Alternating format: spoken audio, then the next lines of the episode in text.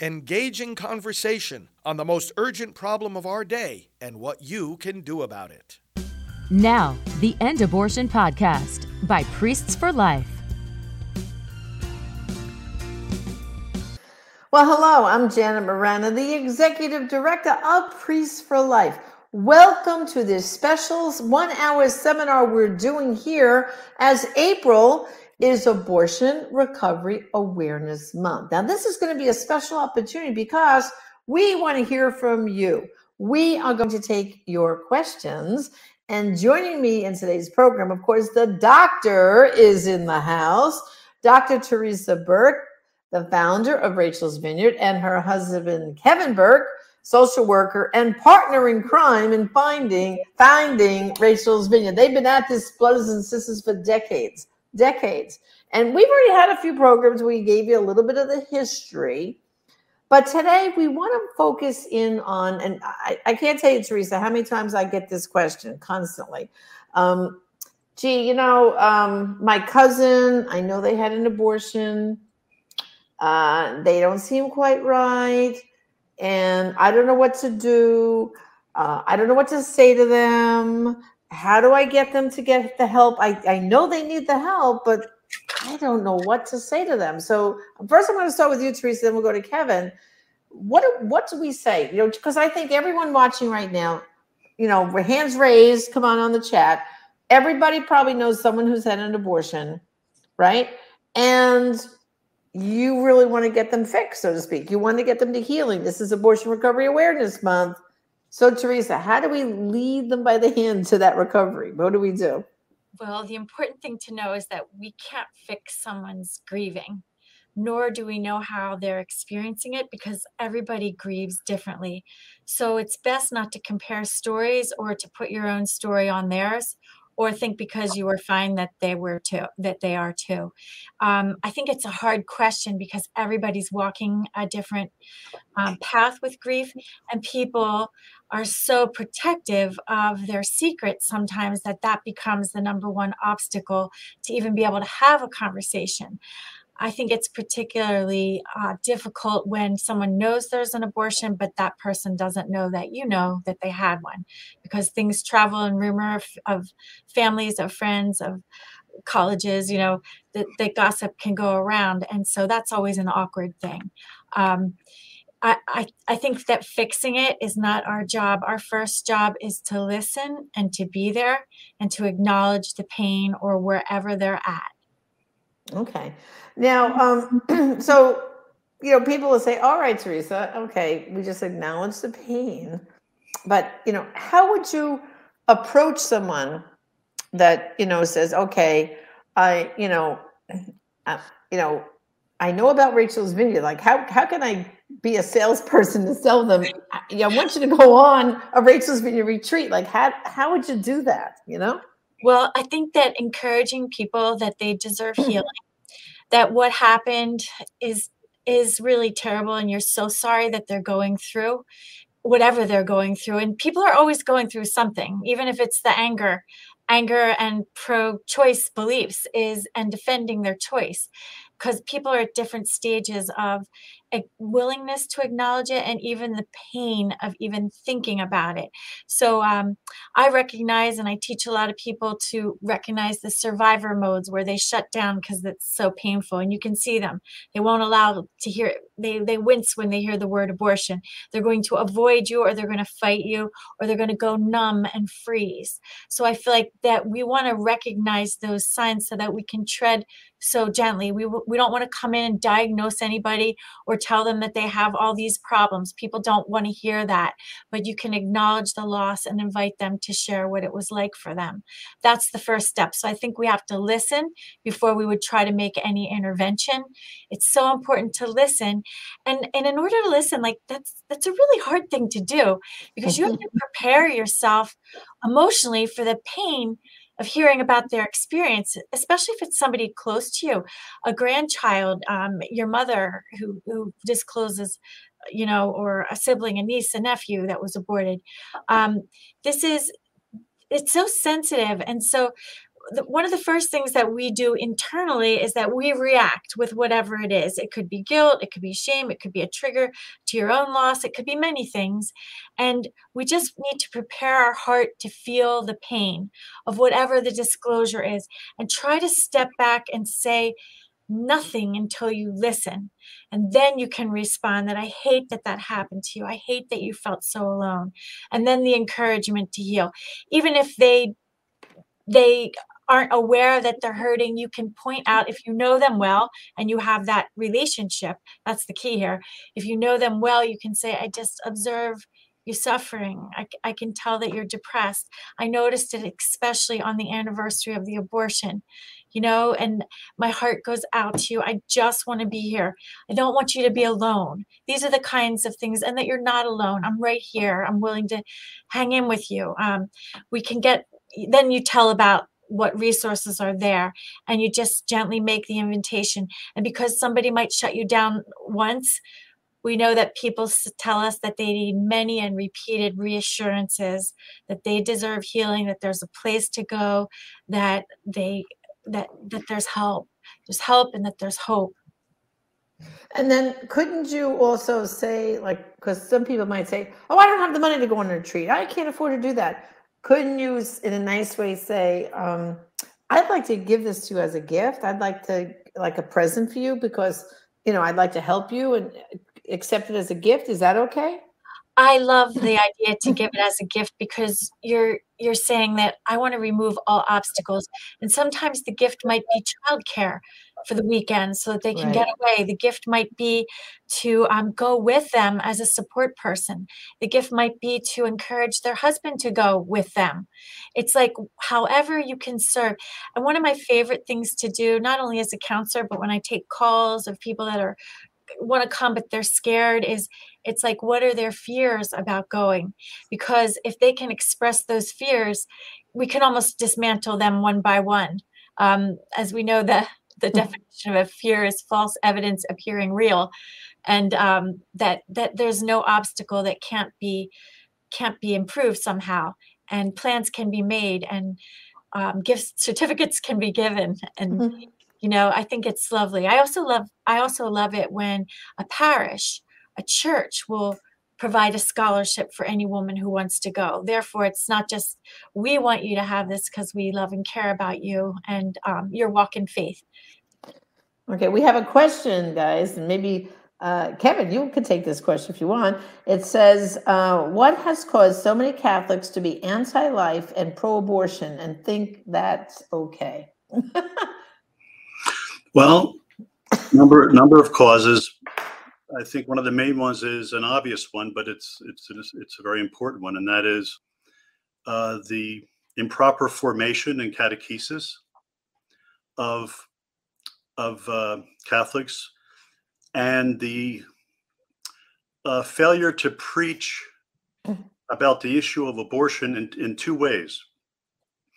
One is not only to uh, present the truth of the humanity of the child in the womb, and the absolute requirement of someone who is a faithful Catholic, if they're if they're making uh, if they're receiving the sacraments, which we hope they are, uh, but that they receive them worthily, and to be supporting candidates that are uh, very clearly pro-abortion and promoting pro-abortion policies is an abomination and is something that um, requires repentance on the part of the individual who's supporting those candidates and on the part of the candidate themselves with something we pray for.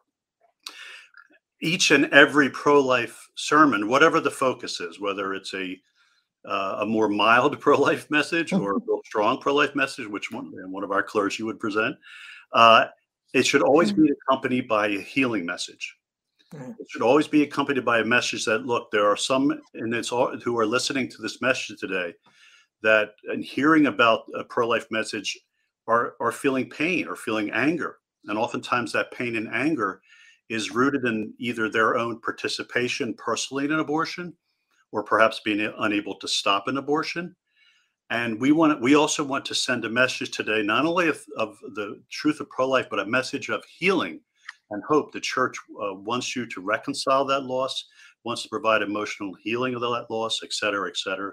Uh, there's some pamphlets in the back of the church today on Rachel's Vineyard, and so that would be, you know, just a few of the initial thoughts on. Um, I also think the message that, uh, unfortunately, there's been a message in some. Um, uh, there's been a, a separation of the social justice and the pro-life message of the church, which has really been very tragic. So mm-hmm. that uh, the church, those who uh, are working for advocacy for the poor and for uh, in, in, justice for uh, for migrants, um, things of that nature. Uh, they oftentimes uh, think that the pro-life message has to has to be you know down the hmm. down the list and not seeing that uh, social justice message has to include the unborn. So there's a few initial thoughts on that. Thank you, Kevin. And of course, um, be in touch at Priest for Life, our website, priestforlife.org, where we have a lot of resources uh, that can that can also help. Well, brothers and sisters, this is Janet Morana, the executive director of Priest for Life, being joined by Dr. Teresa Burke and Kevin Burke of Rachel's Vineyard. And this is our one hour special on Abortion Recovery Awareness Month. We will take any questions that you have for any one of us. And also, we're going to continue the discussion now. So, we've already talked about how to approach someone in your family um, who's had an abortion. Um, Kevin, could you speak to um, the men issue? Because um, with the men, first of all, like Teresa said, oh, you could ask your husband, the woman could ask the husband to go with her uh, on the Rachel's Vineyard. But what if she had the abortion with a prior boyfriend? Could her current husband, once you know she's told him she had a prior abortion, maybe when she was in college, would it be okay for him to go, even though he had no part in the abortion? Or what if this couple entered their marriage having aborted um, their their child? So could you speak to that a little bit, Kevin? The the man part of this equation. Yes, and and I actually start to respond to that by also talking briefly about what we started with, which is if you're going to be speaking to someone who you believe who you know has had an abortion um, and perhaps you were involved in that abortion decision in some way. Maybe you're a grandparent or a friend who, at the hmm. time, might have not uh, who did not speak up about the decision of your friend who was in college or even help pay for it or something of that nature. Um, it would probably be a good idea for you if you were somewhat associated with that abortion to consider a Rachel's Vineyard weekend and to do some healing work yourself and go through that process and hear the stories of women and men who will talk about their personal experience of abortion uh, you can grieve the loss of that child, but you'll learn a lot uh, and you'll go through a lot of healing and receive a lot of grace and blessing that will put you in a much better position to speak to your friend or loved one who has experienced abortion. And we, you are most welcome on Rachel's Vineyard weekends. You can even go to our website and speak to one of the. Uh, you could email one of the site leaders and just ask to consult with them or the counselor. Say, look, this is my situation, and I want to talk to them and uh, introduce this idea. Um, perhaps uh, I might want to consider going to retreat myself because this impacted me personally. That would be appropriate. Uh, if you um, are married to someone uh, who has been part of an abortion decision, you uh, perhaps you um, shared that experience. Perhaps you were dating or were engaged, or shortly after your marriage, um, there was an abortion, and you uh, and you're you have come to realize that that abortion hurt you uh, you might you're starting to consider healing. Um, if the person, if you think there is some open, Teresa talked about this, the the um, the sensitivity and the denial that can be very strong around this, you know, this secret loss. And so, you know, if if you, if there is some openness and there's there's a healthy enough communication in your relationship, you can certainly introduce the idea that you know you can go a different couple different ways with it. You could say, "I saw this seminar today," and they were talking about uh, people who have experienced abortion loss, and, and, they were talking about healing. And it was really, it, I was, it was very informative and moving.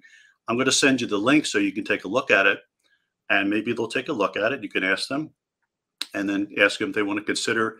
Uh, you know, let them know Rachel's Vineyard welcomes couples, and and perhaps they would want to go. And so, you know, you start a conversation that way and see if they're open to it if the other if you if it's your if it's your husband and you know he had an abortion prior to the marriage and you're seeing some of the symptoms that you might have uh, you might recognize as being related to abortion you might notice that sometimes he has issues with anger sometimes he's uh, not accessible emotionally. There's intimacy issues. Uh, maybe he gets depressed around Father's Day. Maybe he's not as bonding to his living children as much as as you think he might, and maybe tends toward workaholism or other kinds of addiction. And you wonder if that abortion uh, might be related to that. Um, again, you have to look at uh, how healthy is your communication, and if it's if it's healthy enough where you're able to address it, and you're obviously you're aware of the of the, that he had the abortion. Uh, just let him know that again you watched a program you you have a pamphlet from rachel's vineyard you've been learning about this and you think it's something that he might want to look at a little th- further here's a book by kevin burke on uh, men and abortion called tears of the fisherman that i think you might find interesting and let him know that uh, I, am willing to accompany you on that healing journey. Uh, Rachel's Vineyard is open to couples who are not necessarily the parent of the aborted child, and that can be a really, uh, a really beautiful healing experience. Uh, I'll see if Teresa wants to add anything to that as well, but uh, that's a few initial thoughts. Thank you, Kevin. Now, just before Kevin, um, before Teresa responds, I want to remind everyone the Rachel's Vineyard website is rachelsvineyard.org. Also, you can go to abortionforgiveness.com. You'll put in your zip code and you'll see immediately where's the nearest Rachel's Vineyard retreat program. So, Teresa, did you want to add anything to what Kevin was just saying? Just the idea that um, I think it's best to heal in the context of your current relationship. We don't encourage people to go back to a, a partner and do it together, especially if they're married because um, doing grief work together is very bonding. And so we heal in the context of the current relationship. And it's a very beautiful opportunity on Rachel's Vineyard for a spouse to spiritually adopt the aborted child. We've been doing that from day one. It's so powerful. It's uh, such a way to bring that child into the family. Uh, and be part of the family rather than the wife's secret or the husband's secret, and to feel a sense of union and communion an intercession from that child, which is what people discover in Rachel's Vineyard. I'll just add real quick that that might sound a little strange to some folks who aren't familiar with this, but uh, if you go through the whole weekend, it's on Sunday that you would do that. So you're you're doing a lot of uh, grief work in Teresa's program, uh, a lot of emotional and spiritual work that kind of gets you to the point where you're going to be very open to that on Sunday of the retreat. Right. and I want to remind everyone if you have a question for us, by all means, the doctor is in the house and um, we're here to answer your questions about abortion recovery, uh, about Rachel's Vineyard, uh, anything about uh, abortion and healing. Okay. Um, so now, you know, we're in the middle of, we're almost to the end of April, and coming up next month is Mother's Day. And I know, Teresa, you know, from listening to the testimonies of the women and being involved with Silent No More and other things, that on Mother's Day, when you go into church, and there's a few things that dynamics that happen. First of all, they so a lot of churches they'll give out a, a, a carnation or a rose, all the women coming into church that are mothers or grandmothers, and then near the end of the, of the liturgy, the the pastor or the priest or the minister will ask everyone to stand, the, all the moms and grandmas to stand for a special blessing. Now I know from women who've lost children to abortion, and I, I would guess even moms who have had multiple miscarriages too, who don't have any living children. At that moment, I've heard from some of them, they just wish the floor would open up and, and swallow them up what advice can you give to people? Because this don't you think that's a very triggering moment of like oh my gosh you know like you well, know yeah. I think that it's a day that we honor mothers and we honor motherhood. And when you're when you have the empty arms from an abortion or a pregnancy loss or miscarriages or even the grief of infertility um, it feels that you're not honorable in in that context. And once you're a mother, you're always a mother. Whether your child dies, there's still a place and a grief in your heart over that baby, that loss, that abortion. And to acknowledge that and pray for mothers who are grieving the loss of children, who are not here with them, to share this life, I think is a really important thing to do on Mother's Day and to have resources for healing, miscarriage support groups, whatnot. Because if we're going to honor mothers, we're going to recognize what they need to heal so that they can um, live live in uh, in peace over the loss and have an experience of connection with others who understand their right to grieve. And when I say right to grieve, it sounds like a funny thing to do, like right to abortion and right to grief, but meaning a lot of people feel that that because it's labeled a choice that they did this and that they therefore wanted it therefore they're not allowed to grieve and there's been a lot of very interesting stoic comments but even picking out and i had i've heard many stories like you janet but even going to pick out a mother's day card for their own mother can reduce them to tears. Like they, it makes it hard to even look at other babies sometimes when that loss hasn't been hasn't been touched in some way or honored um, as as a legitimate heartache because then what happens when we when we don't grieve is we harden our hearts and then we don't want to see children we don't want to see pregnant bellies we don't want to see you know all the things that we'll, we'll hear about when that loss goes unreconciled ungrieved. Oh yeah I, i've had some women before healing uh, say or even the course of their healing journey say to us things like oh in the supermarket I can't even go down the baby aisle, you know, where they have the baby food and the diapers and all that stuff. I just can't bear it. I, I avoid that aisle. Um, and, and, like if they see women with baby carriages, like you just said, it's like they, they go in the other direction because it's just too, too painful, you know? Um, I always also want to tell everyone that uh, next uh, Tuesday evening, we are going to have a special seminar just for priests and deacons where we're going to dive into this a little bit deeper so that they become more sensitive. So, brothers and sisters, if you know any priest or deacon that you'd like to get this information to them, let them have them go to the goodshepherdproject.com. They can sign up to get the email so they can join a seminar next Tuesday night just for clergy. And I think I got to put on my glasses here, but I think we have a question. Here it comes. This is from Brenda Hoffman. She's asking Is there something that could be given to carry in their pocket that would give them comfort and strength until they could make a retreat when they're ready to go? That's what she wants to know. There's actually a whole industry of grieving things for miscarried and aborted babies um, when people are grieving. And um, one of them that that I like is a little heart, and it's filled with um, bean bags. And people actually warm it up and they carry that like this little fabric heart.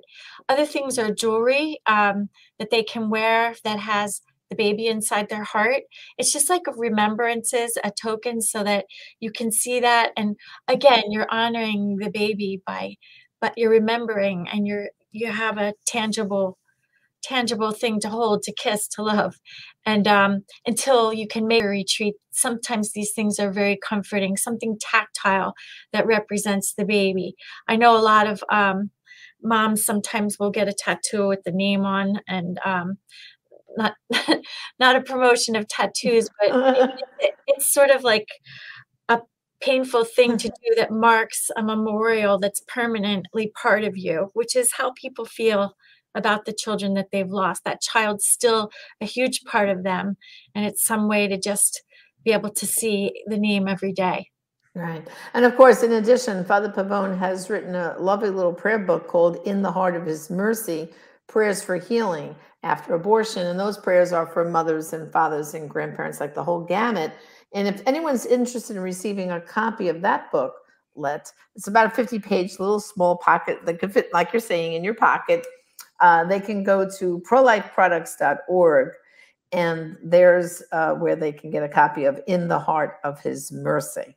Uh, so that's just adding some prayer power to it all, too, so they can get to a retreat. And remind you again, if you want to know more information about Rachel's Vineyard, go to their website, rachelsvineyard.org. First of all, there's a wealth of information up there uh, written by Teresa and Kevin Burke, uh, plus the retreat areas. I mean, Teresa, uh, we're in what? What you are in about what is it? 75 countries or something, including the United States, or it keeps growing. 78 countries. And yeah. seven languages. So this grief is universal. Right. And you know, when we think about reaching out and saying some something and when we don't know what to say but we want to say something just be open to be vulnerable and even if it sounds messy it's better than being silent and not acknowledging that there was a loss that um it's it's better because the silence i think is more painful because people interpret it that nobody cares Right. Yeah, that's the thing that I've had so many women tell me too, Teresa, is that um, you know, the abortion industry and if you listen to the media now, you know, it's you have an abortion today, go back to school and work tomorrow, no big deal. It's what they couch it in women's health care, you know, all this buzzwords out there. And yet the people who are hurt, both physically, psychologically, and grieving, they say, well, no one understands my pain you know it's it's terrible so like you're saying it's better for people to verbalize something than to be silent because silent just drives that woman further into that shame and regret and thinking there's no hope for me right? It makes them feel forgotten. Yeah. Yeah, yeah. and the other thing i find is um when they when the women are healed and like the women from silent no more who speak out other women will recognize that to say, oh, look, I'm not alone. You know, like, oh, look, you know, she regretted her abortion too. Oh, okay. Maybe I can take those steps. So um, I want to encourage everyone if you want to read some testimonies to spread them, go to abortiontestimony.com. We have the largest collection of uh, testimonies there um, where you can uh, find healing. So, um, Janet, that's actually one of the fundamental keys to recovery is dismantling the secret and being in community with others. Right. That's so important because abortion usually happens alone. It happens and every feeling and the assault on the nervous system, all of the symptoms. Uh, a lot of people feel like they're crazy and it's so it's so sanity giving back um, their sanity when they can be with others because so many women i've heard this for 35 years now i thought i was the only one who felt this way because right. there isn't a lot of commercials about abortion grief or hallmark cards or even in the literature there's it's hard to get all these studies published that talk about the detrimental impact yeah. so especially when we see abortion as healthcare in this country all the negative sequelae is usually pushed to the side and it's never highlighted. That that's what makes uh, women suffer and men suffer years and decades longer than they should have because there wasn't uh, an outreach for healing. Yeah. Okay. Got another thing coming here. Let's see. It says, understanding is universal to aid each unique situation. Many need always understanding. Yeah. This is from Carolyn Messina. And she's saying that, you know, obviously women and men who are hurting they need to be understood is what she's saying you know someone needs to understand how they're feeling and their pain with right? a lot of empathy and empathy is is for, toward them and that's why i said we have to be aware of our own feelings our own trigger our own pain and be willing to put that to the side so that that person can feel understood and empathized with and supported right. And I thought a good thing, Janet, you said, what's things not to say? I thought we should all brainstorm like some of the worst things that people have said. That was not helpful. oh, yeah. What are some of the things people have said that are not helpful for women well, to hear? I think when people say, oh, you can have another baby when the time's right, that is just oh, like, that don't ever worst. say that. Um, um, or or when you go telling them about someone else who had an abortion and all the stuff that happened to them it's like their story is heavy enough to carry they don't they don't need to be loaded with your feelings or right. with um you know someone else's story or burden and yeah. i think that um when are you going to get over this or it's time to move on or i'm sick of hearing about this or i don't want to talk about it like all that stuff it's right. just like such a profound rejection of the person and their feelings and even the reality of how this has damaged them when people act like it's just something that you should be able to move on from like that. It's it's uh and can I, uh, can I add to to that yeah, go ahead. also? Um, yeah go ahead. the um not not being too and and I I certainly agree with everything you just that's been said on on that regard, but um, it's important too that we're not too aggressive and maybe aggressive is not the word. we're not too enthusiastic of wanting the person to get to healing. We know how beautiful that gift is that God wants to give them. It's understandable that you want to get them there, but sometimes the first step before even talking about healing is just in a, in a very simple way uh, when the subject somehow comes up in the context of whatever the context is, you're if you're a guy and you're with your buddy and you're you're having a drink and he, he shares with it, you know, or somebody you you know, have known for a while and, and they, it comes up again, just ask them simple questions about what happened about the oh, you know about the pregnancy. What was the situation with you and your girlfriend in high school? Um, you know what uh, what was it like? Did you go to the abortion center with her?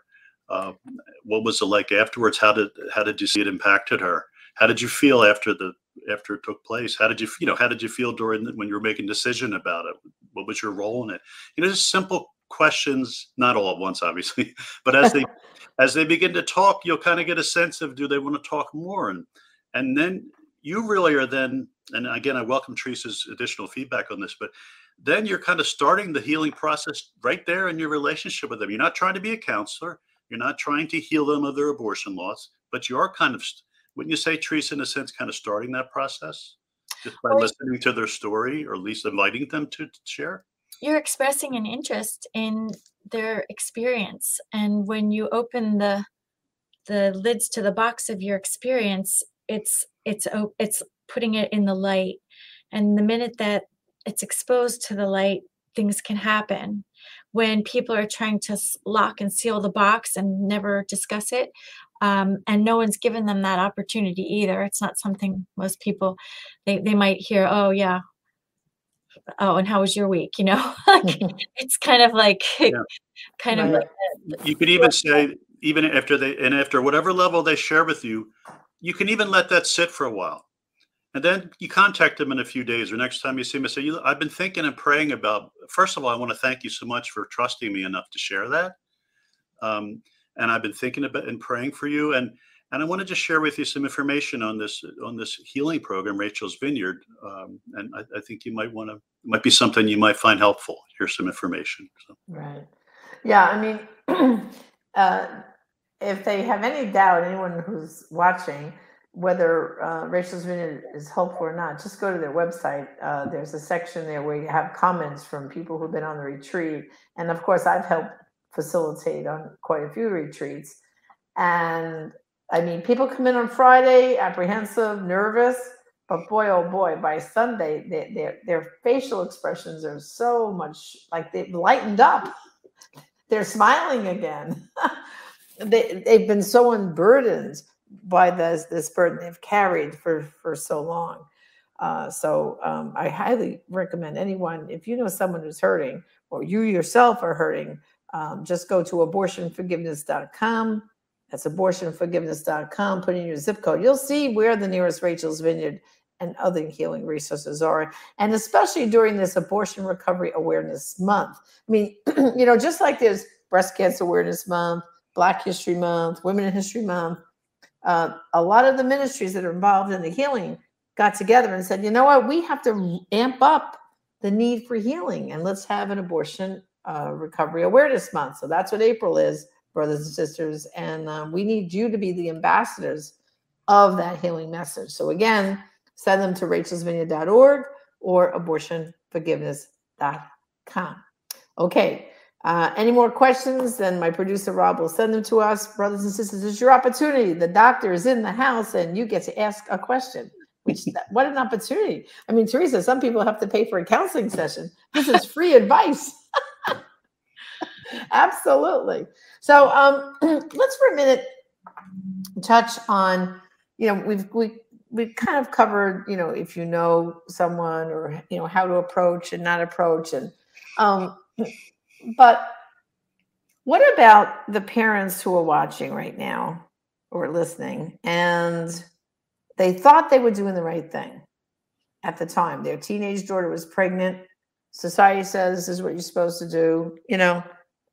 Take care of it. Go have an abortion. You know, there's been such a difference since Roe v. Wade. When I was growing up, uh, and someone was pregnant out of wedlock, you know, the family dealt with it. Sometimes they took her, sent her away to another relative's home out of state or something. She had the baby, put baby up for adoption, came back, and everything was fine. Abortion wasn't an option. But because it was made legal and because it seemed okay, you know, there's been a lot of parents out there who probably thought they were doing the right thing for their daughter and might realizing by watching her behavior now saying, uh oh, maybe this wasn't correct. And they themselves have to deal with the fact that they participated in the death of their own grandchild, right? So, what could you speak to that situation? Oh, we get these kind of calls all the time, Janet. I mean, time. And it's always a different story, but the underlining um, thing is that they're concerned more about their daughter's behavior, her depression, her everything because they they encourage this, which is an interesting dynamic to be aware that there's a problem, but not but be very resistant to admitting that admitting their role in that, right? That pressure they put on the that the taking complete control without even a conversation, just deciding what needed to happen, and um, you know, kind of just insisting that this is what is going to happen, whether you want it or not. This is the best thing. So um, when people decide what is best and then move forward in full authority, um, there's a lot of trauma there and also a lot of power struggle later. So um, I always recommend that they heal first if they're willing to do that. If they're more concerned about their daughter than themselves and they think that they're fine, uh, one session with them and I'll I'll invite them for a session, but if you're just a regular person and you know that this is happening, you just have to encourage them to support and receive her grief because they couldn't support and receive the baby. There's a double rejection when they can't um, receive her her feelings, her sadness, her mourning and feel that it's acceptable because it it bothers everybody in the house it, that was involved in in um, causing that to happen in the first place. So there's like there's a lot of guilt there. That's why I feel like they could heal first if they can recognize and want to do that journey and release their their sadness and also see that their daughter isn't the only one doing this. It kind of normalizes the whole grieving experience. We've sent a lot of parents just to go and learn so that they can see, have a window into their daughter who won't even speak to them. So they they know that she's depressed. They know she might have made a suicide attempt because um, the statistics on that are girls are 10 times more likely in the first year after an abortion to commit suicide. Um, especially teen, teenage girls I'm talking about. So uh, there's just a lot of complexities there. And so it is kind of an emergency situation. And when I say emergency, because they're very at risk for sabotaging behavior, for multiple pregnancies. So the sooner, the better. And um, I think that that's just common sense given the risk factors. And it's easy to talk to people when you know the facts saying it's really important not to just keep pushing this under the rug or think that she's going to grow out of it, needs to be tended to. Right. Uh, you know, and especially if um, that mother, um, like I said, like you're just saying, forcibly told the daughter, that's it, you're going to have an abortion. She makes the appointment, she puts her in the car and she takes her there. I mean, right? I mean, yeah. the mother, the, the mother might have said, well, I, I did what I thought was best for my daughter, you know, so well, they, they, they believe hard, that, right? They believe that with all their heart. Um, but then when they see her heart broken and shattered and unable to function, then there's the questioning, then there's the frustration that you won't get better, and a lot of pressure too. And that's when it becomes a power struggle, a big one. Yeah, yeah. Because that, that's the only way that they can communicate the discontent is by being um, oppositional at every step, almost as a way to punish. You're not going to get what you wanted because you didn't give me what I needed. Right, right. And then, of course, you know, I think last week we had one of our uh, callers, you know, with a question said her mother won't even talk to her about it. She has totally shut down. Um, remember all, all communication right. with her.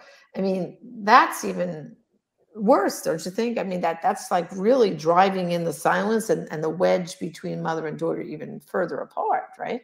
well, sure. Um, the silent treatment is a very painful, painful thing for anybody to go through because it's like they're being annihilated too. You know, you don't Right. exist to me Mm. anymore. Mm. Mm.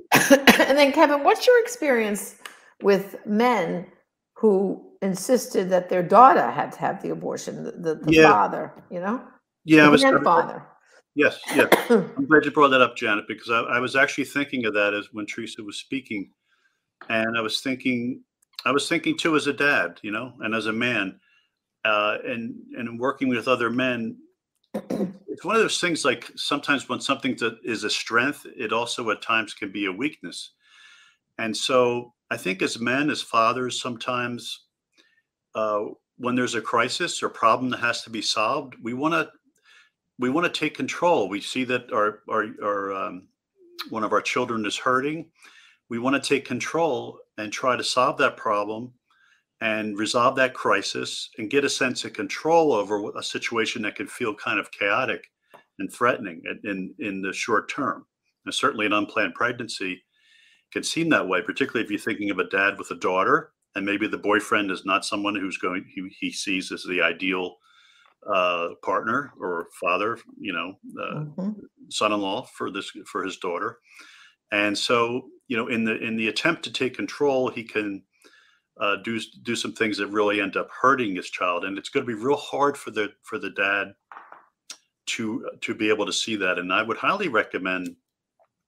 Uh, there's a chapter, it might be chapter one, Teresa, uh, in your book Forbidden Grief, because there's a story of her work with a, a father who's calling for his his daughter.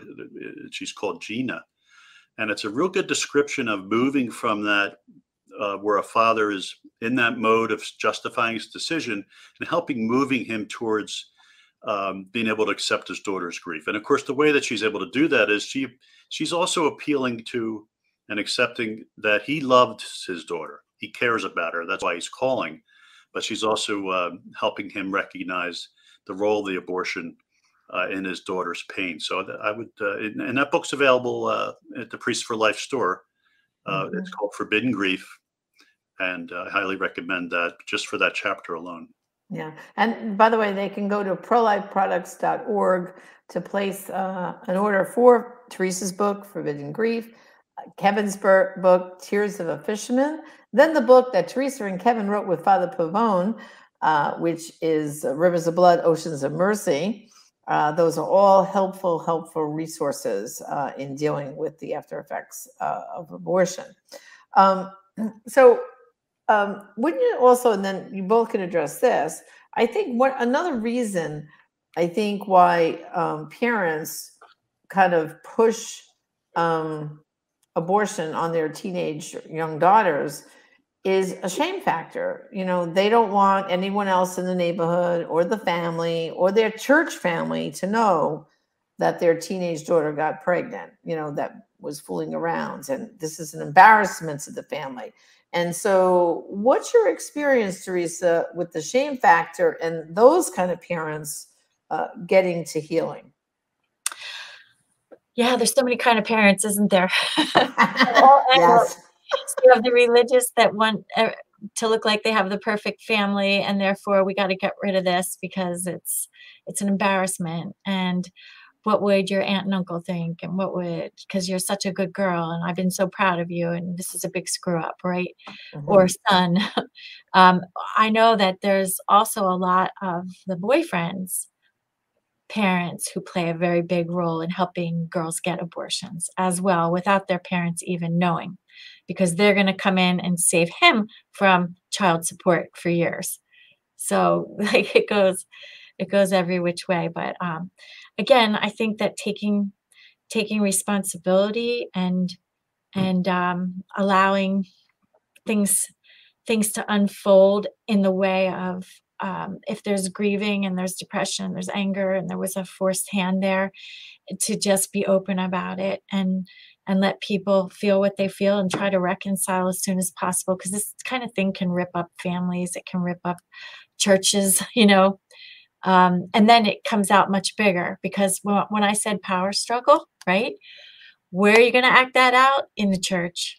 If that was the important place of not wanting shame or the community or the family she's not going to show up she's not going to you know so that creates a lot of division that's that's been my experience huge division and the truth is always marching on as we say and in time secrets come out and it never looks good for anybody Yeah. um, the way that supporting and dealing with life crisis which everybody has it just makes for a more open and real faith community when people can be invited to support that person it's a life affirming way to to have everyone put their faith where their where their people are right The- in their Right.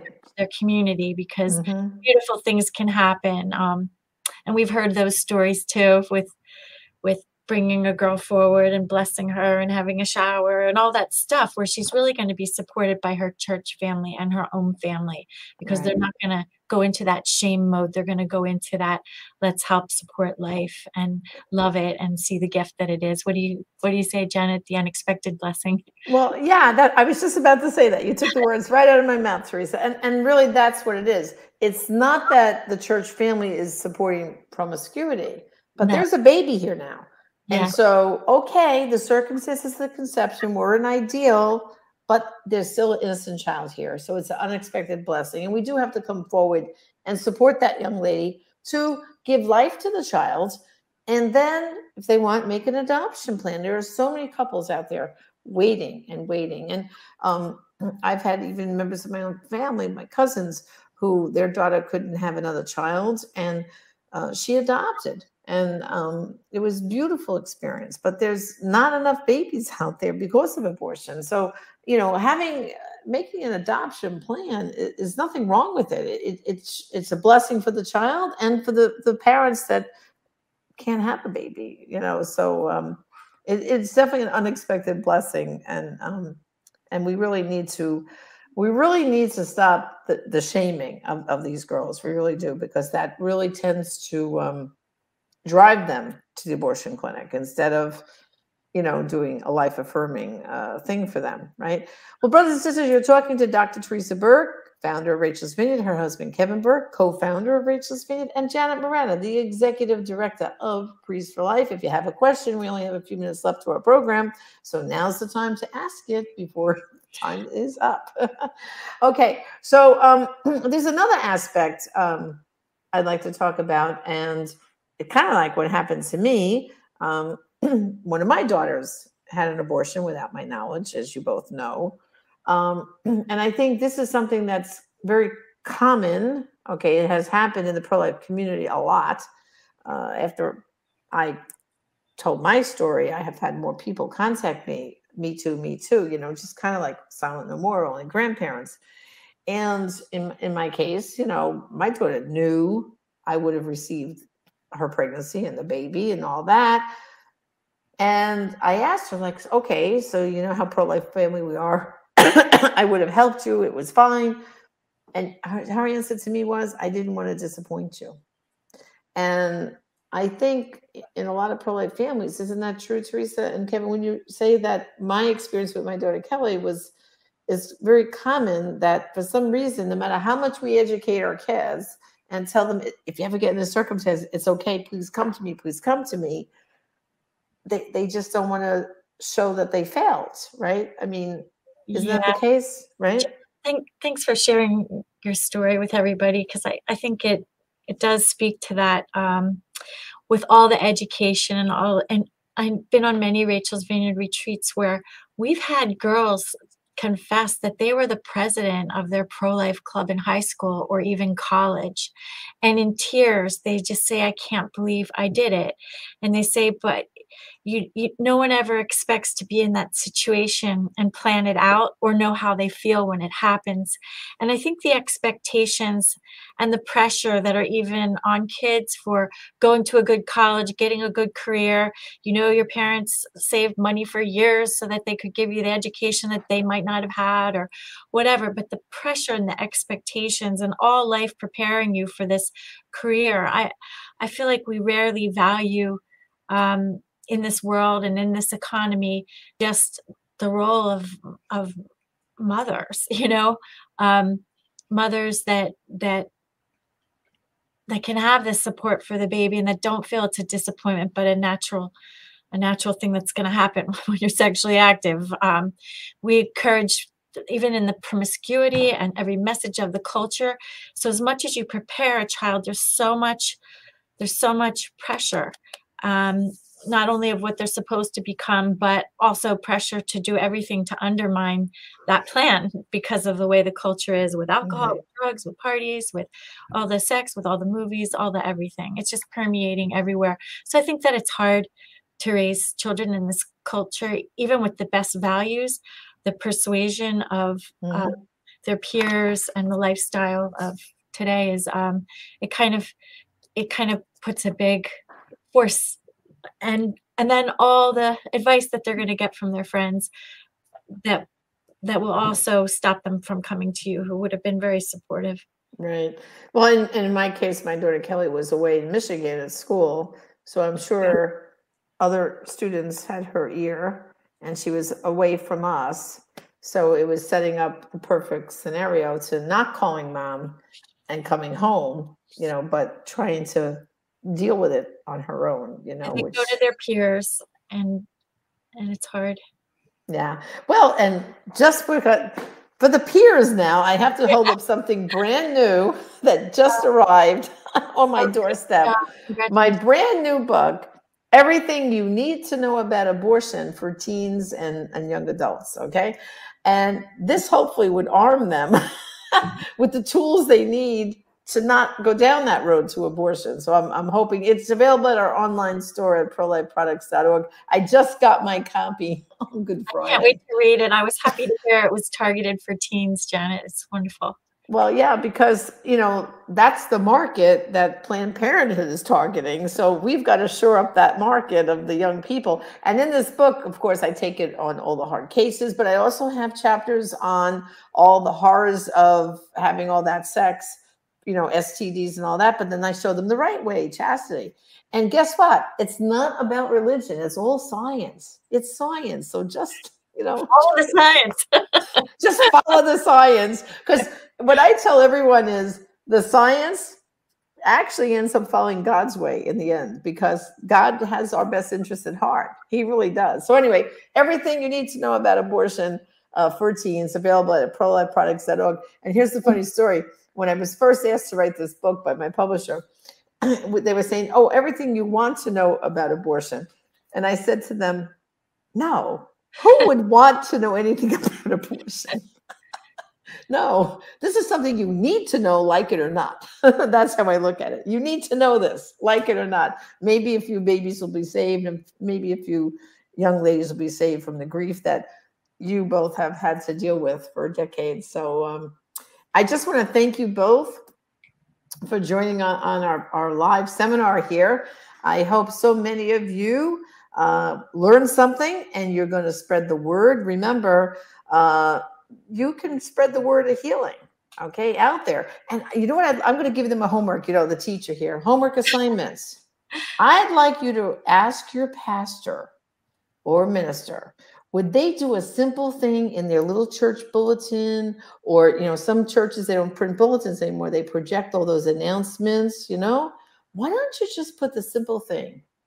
Hurting from abortion? Question mark. There's hope and healing.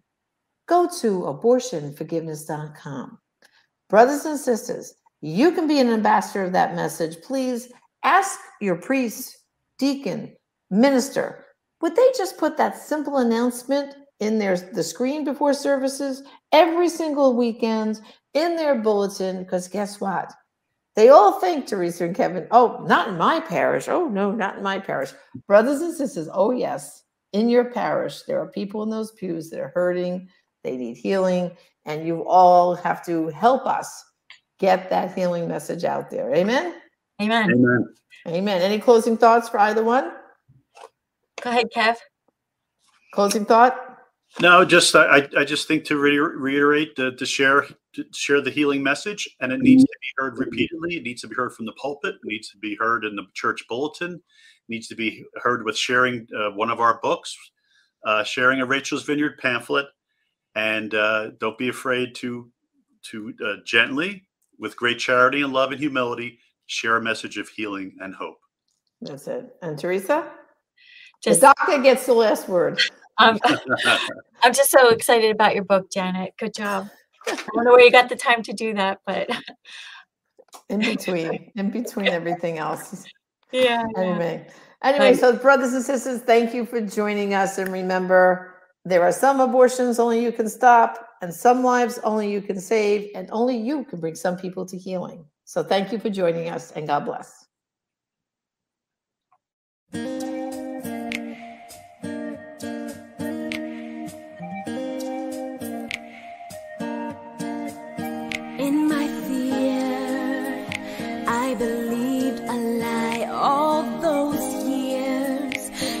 Was trying to hide away, ashamed of the light of day. Made a choice, thinking I'd be free, but that choice it imprisoned me in my shame till I stepped into the light of God's light. The healing began. I'm free from the shame. I'm healed of the pain.